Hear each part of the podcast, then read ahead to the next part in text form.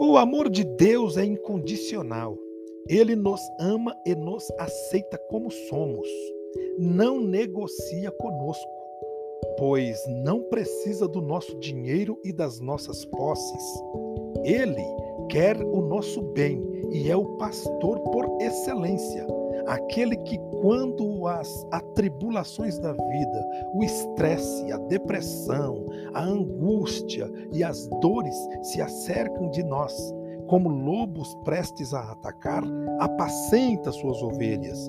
Ele nos reanima, nos nutre, sacia nossa sede num riacho cristalino e nos oferece um pasto no qual ficamos livres das feras ao longo da nossa jornada.